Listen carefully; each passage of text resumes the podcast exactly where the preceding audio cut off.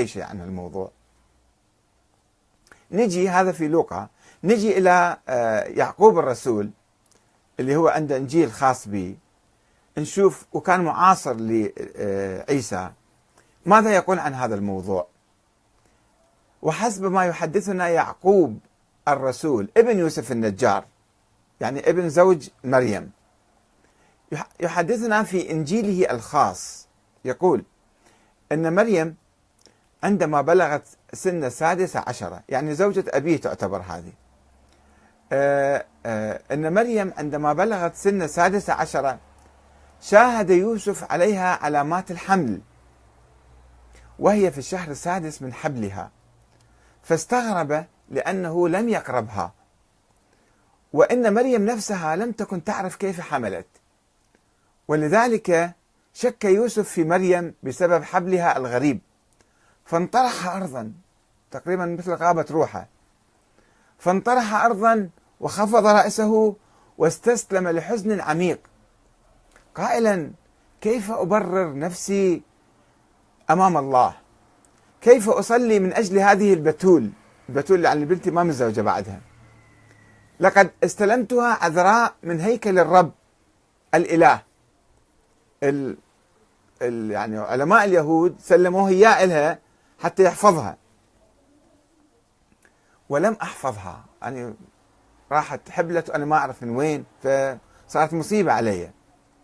من هو الذي ارتكب هذا الفعل الرديء في بيتي؟ ومن أغوى العذراء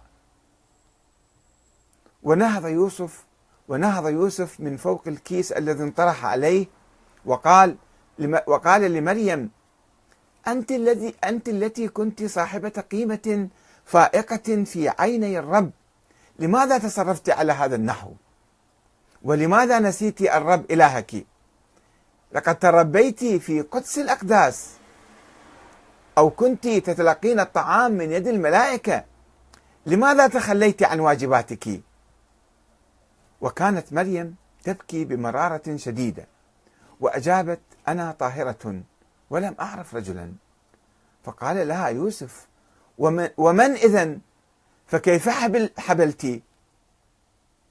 أو ومن آه، يعني ومن أين حبلتي؟ فأجابت مريم حي هو الرب إلهي. إنني أشهده على أنني لا أعلم كيف صار الأمر هكذا.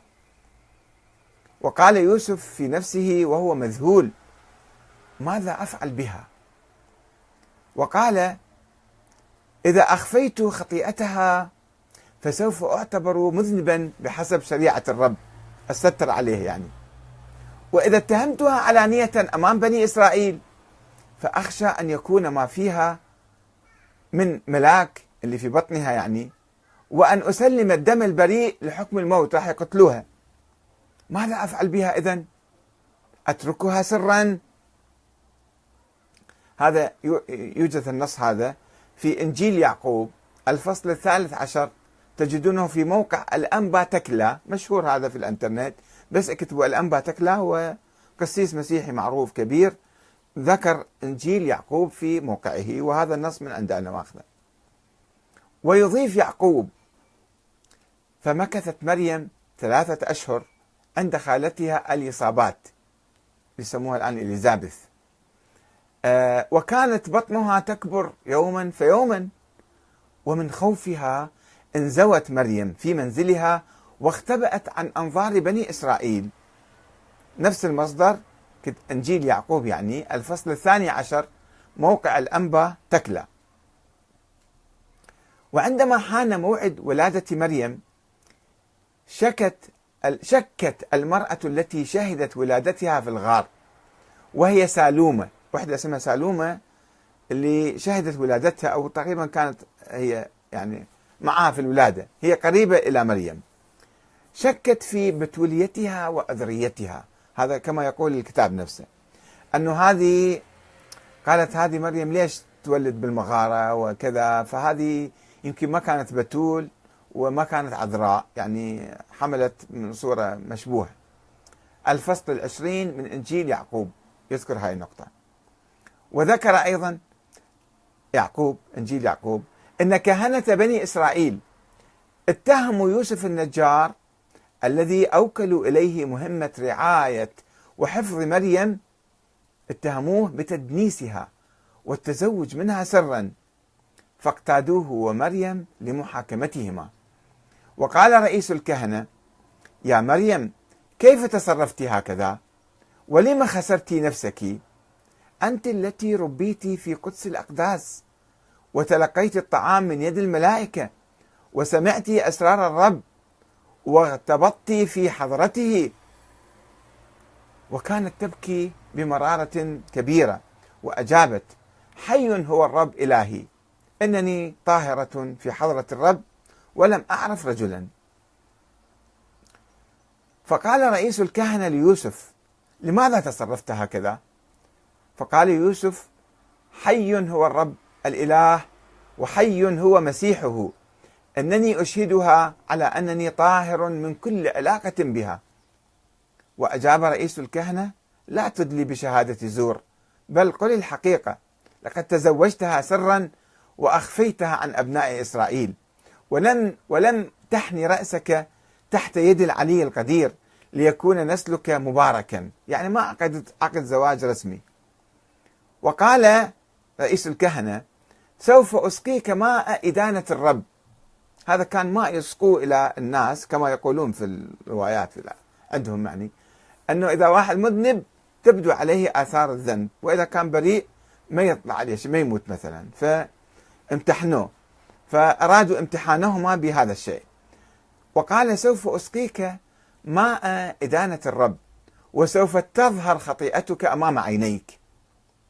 هذا أيضا إنجيل يعقوب الفصل الخامس عشر.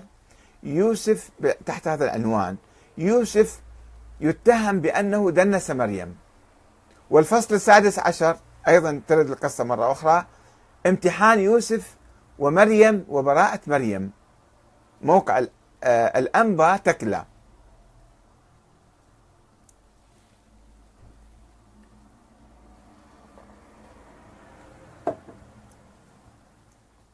وفي رواية أخرى ثم إن حنانيا آه، الكاتب جاء إليه وسأله سأل يوسف لماذا لا تحضر اجتماعنا؟ ورأى مريم حاملا فأسرع إلى الكاهن وقال له أن يوسف الذي شهدت له قد ارتكب خطيئة عظيمة لقد دنس الفتاة التي تلقاها من الهيكل دون أن يعقد زواجه عليها. ولم يعلن ذلك لبني إسرائيل. قال الكاهن لمريم لماذا دنست روحك ونسيت الرب إلهك؟ أنت يا من نشأت في قدس الأقداس تتلقين الطعام من يد ملاك وكنت تستمعين إلى التراتيل وترقصين أمام الرب. لماذا أقدمت على هذا العمل؟ فبكت مريم بحرقة قائلة حي هو الرب إلهي إني نقية أمامه ولم أعرف رجلا. فالتفت الكاهن إلى يوسف قائلا لماذا فعلت هذا يا يوسف؟ فقال يوسف حي هو الرب إلهي إني نقي فيما يتعلق بها.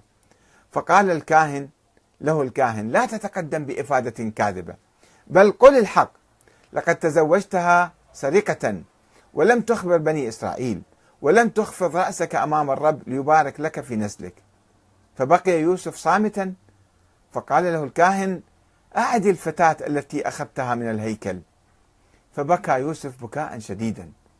عند ذلك قال لهما الكاهن سوف أعطيكما لتشربا من ماء امتحان الرب وستريان خطيئتكما بادية أمام أعينكما. ثم أخذ الماء وسقى يوسف وأرسله إلى البرية. فعاد سالما ما صار به شيء. فطلع بريء يعني. ثم أعطى الفتاة لتشرب وأرسلها إلى البرية فعادت سالمة. فتعجب كل الشعب لأنه لم يظهر فيهما إثم لا في يوسف ولا في مريم. عند ذلك قال الكاهن إذا لم يظهر الرب خطيئتكما فأنا أيضا لا أدينكما. ثم أطلقهما. فأخذ يوسف مريم ومضى إلى البيت وهو يمجد الرب فرحا. هذا كما ينقل السواح فراس في كتابه الإنجيل برواية القرآن صفحة 49 إلى 50 آه، دار علاء الدين دمشق طبعة أولى 2011 ويبني يعقوب ابن يوسف النجار يعني الروايات شوية بها تفاصيل تختلف يعني تفاصيل جزئية جدا. ويبني يعقوب ابن يوسف النجار اللي هو يعتبر أحد الرسل وعندك إنجيل خاص به يبني موضوع طهارة مريم وبتوليتها. كيف أن يثبت أن مريم كانت بتول وكانت طاهرة؟ على رؤية شاهدها أبوه اللي هو يوسف النجار فيقول أن الملاك أخبر يوسف بحقيقة حبل مريم بينما كان منشغلا خلال الليل. ماذا يفعل بمريم؟ كان مهموم يفكر شو يسوي بمريم اللي حملت وما يعرف شو يتصرف وياها. فاجا الملاك بالليل وإذا بملاك الرب يظهر له أثناء نومه ويقول له لا تخف الاحتفاظ بهذه البتول لأن الذي فيها هو من الروح القدس. فستلد ابنا وتسميه أنت يسوع لأنه يخلص شعبه من خطاياهم. فنهض يوسف من النوم ومجد إله إسرائيل الذي أغدق نعمته عليه وحافظ على البنت على مريم. إنجيل يعقوب الفصل الرابع عشر عن موقع الأم الأنبا تكلا. ويعزز يعقوب ابن يوسف النجار نظرية طهارة مريم وعذريتها بمعجزة حدثت أثناء ولادتها. أيضا هذا دليل على أنها كانت يعني طاهرة وبتول وعذراء أنه أثناء الولادة حصلت عندها معجزة. وذلك عندما شكت سالومة بعذرية مريم اللي كانت معها أثناء الولادة قابلة مثل قابلة يعني شكت أنه هذه يعني كانت بتول ولا لا آه، وشكت أثناء الولادة وبعدها. فعاقبها الله بنار محرقة آكلة أكاد كادت تسقط يدها وتفصلها عن ذراعها. إيديها احترقت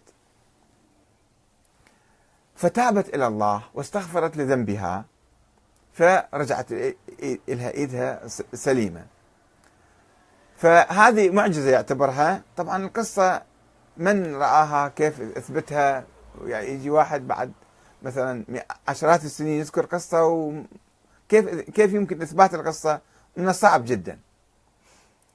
ولا يذكر يعقوب ما يتحدث عنه القرآن من تكلم الوليد في المهد كدليل على شخصيته الفريدة وأنها هي أم طاهرة ومعجزة. هاي القصة اللي يذكرها بالقرآن.